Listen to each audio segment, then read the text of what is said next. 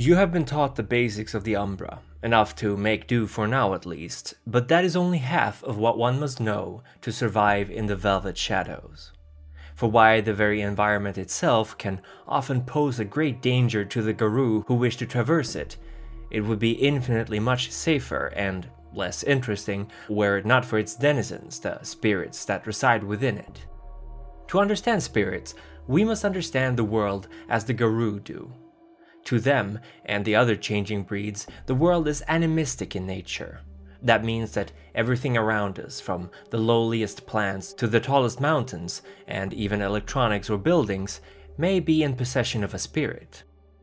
Like I mentioned in the previous lesson, not everything has a spirit, especially not newly crafted things, but older places and objects, especially those who hold a deep significance or importance, may have a spirit tied to it. The human faith of Shintoism, for example, is one that similarly shares this view on the world. Spirits are discorporate, that is to say, they have no physical body and can only naturally be found in the umbra. The most common form of spirits are those residing in the penumbra, representing several aspects of nature, such as animals, plants, and the elements. Some mortals are more attuned with the spiritual realm and can thus, in a way, sense their presence, while others, deadened by their exposure to the distractions of society and technology, do not. Some places are more spiritual than others, and those will often have a thin gauntlet, allowing for easier traversal for the Garou, and for spirits to more effectively influence the real world. The Umbra is to a spirit like the ocean is to a fish. You can travel anywhere, few things, if any, last, and even those that do rarely do so forever.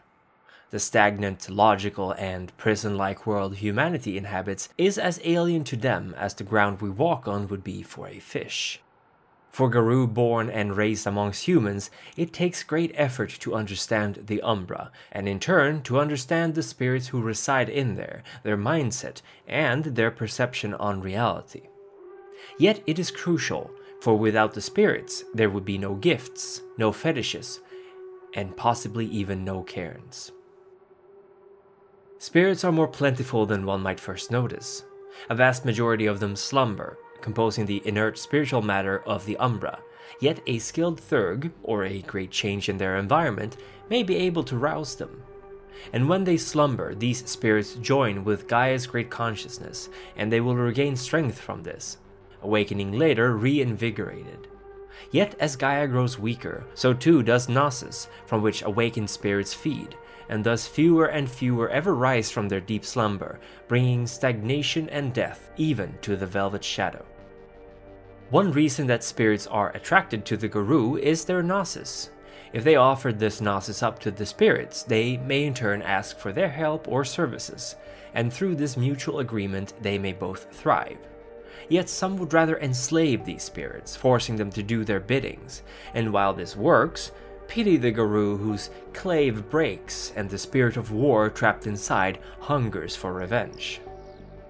Just like how we will wither away without a connection to the spiritual realm, so too do the spirits require a bond to the physical realm to sustain themselves.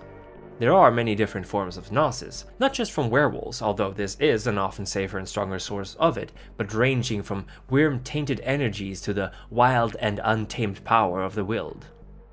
Despite its seemingly chaotic nature, the spiritual world is highly structured and hierarchical. We have spoken at length about Gaia, who is first and most powerful of all spirits, followed close by the Triad, the Wyld, the Weaver, and the Wyrm. But beneath them are the Celestines, who can at best be described as gods. Some of them are well known to the Garou. Luna and Helios, the moon and sun, for example, are spirits that can actually be met and converse with, but that of course is rare and a great honor. There are other Celestines, and what ties them all together is that they are powerful enough to create their own realms within the Umbra, where they are the ultimate authority.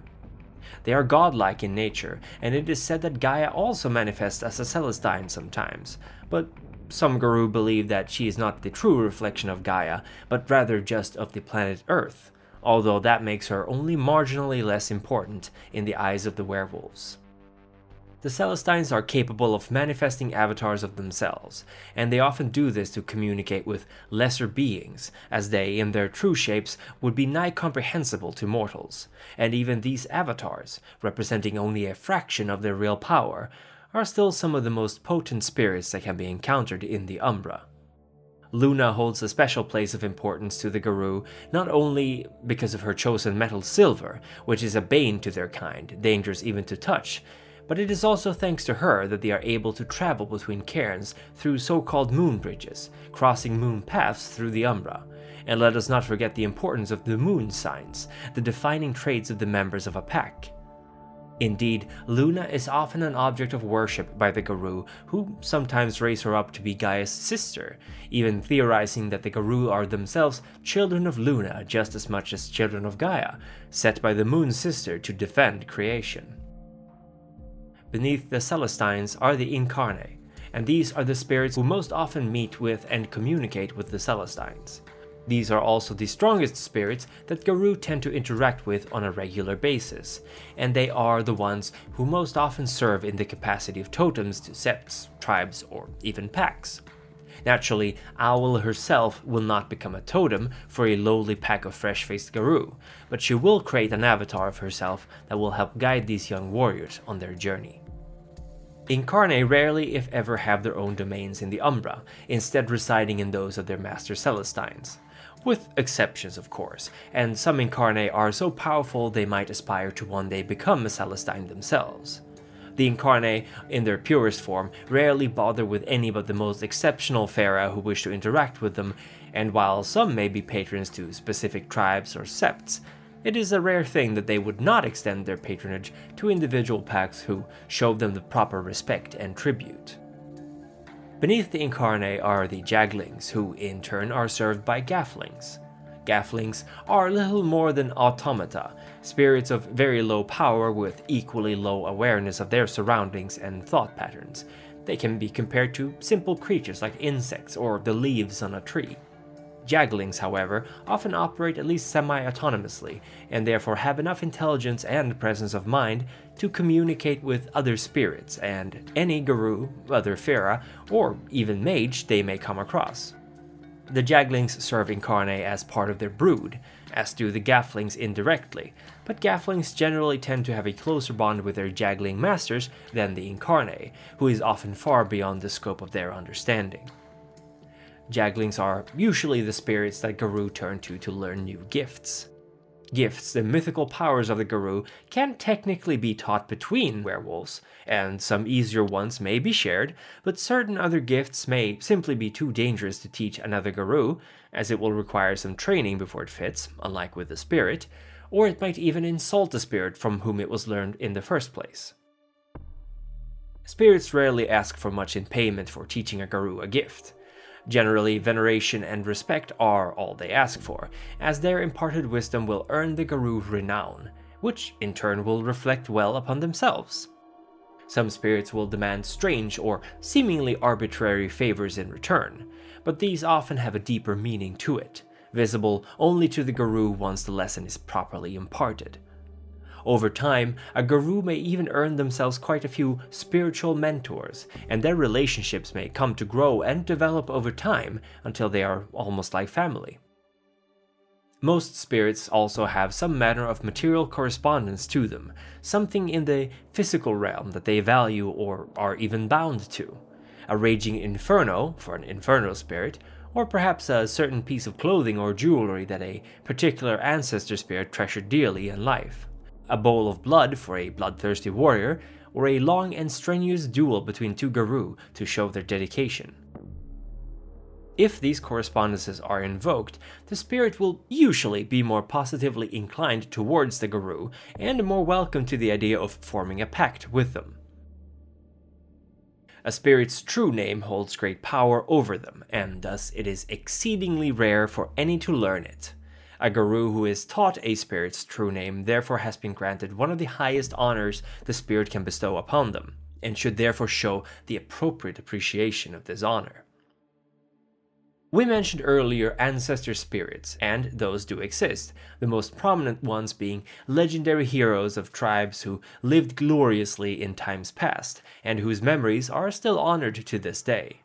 The Garou are split on their exact nature, some meaning that they are the very same Garou who once lived, elevated perhaps by their totem to a state of honor, while others hold that it is instead the very memory of the ancestor that has coalesced into a spirit, that it is a reflection of who they once were, a living memory created from a spirit who has taken its shape. Through Chiminage, Garou and other Fera can form pacts with spirits, exchanging favors and alliances. This is, of course, not a one way street. Spirits often have very specific things they require from the Garou who swears them allegiance, and if these are not fulfilled, the spirit may break their pact, or even grow hostile, laying a curse upon the other party. Thus, most Garou will go through a Theurge when they seek to bargain with the spirits, the Crescent Moon's well versed in dealing with the spirit realm. In a sense, a personal pact is like a marriage, where both partners have needs and wants, and if they cannot coexist, it is doomed to failure and misery. Pack totems are rarely the most powerful spirits a Garou interact with. They are brood of the Incarnate, but are more likely powerful Jagglings or even an avatar of the Incarnate itself. The forming of a pack and the pact with the spirit is a life-changing event which deeply strengthens the bond between the Garou of the pack, both between each other and with their new spirit guide. As time goes by and the pack grows in power, so too may the totem, as it forms a kind of synergy with its wards. Other spirits may be asked to reside in caerns, protecting these sacred places and gaining nourishment from its Gnosis-rich environment.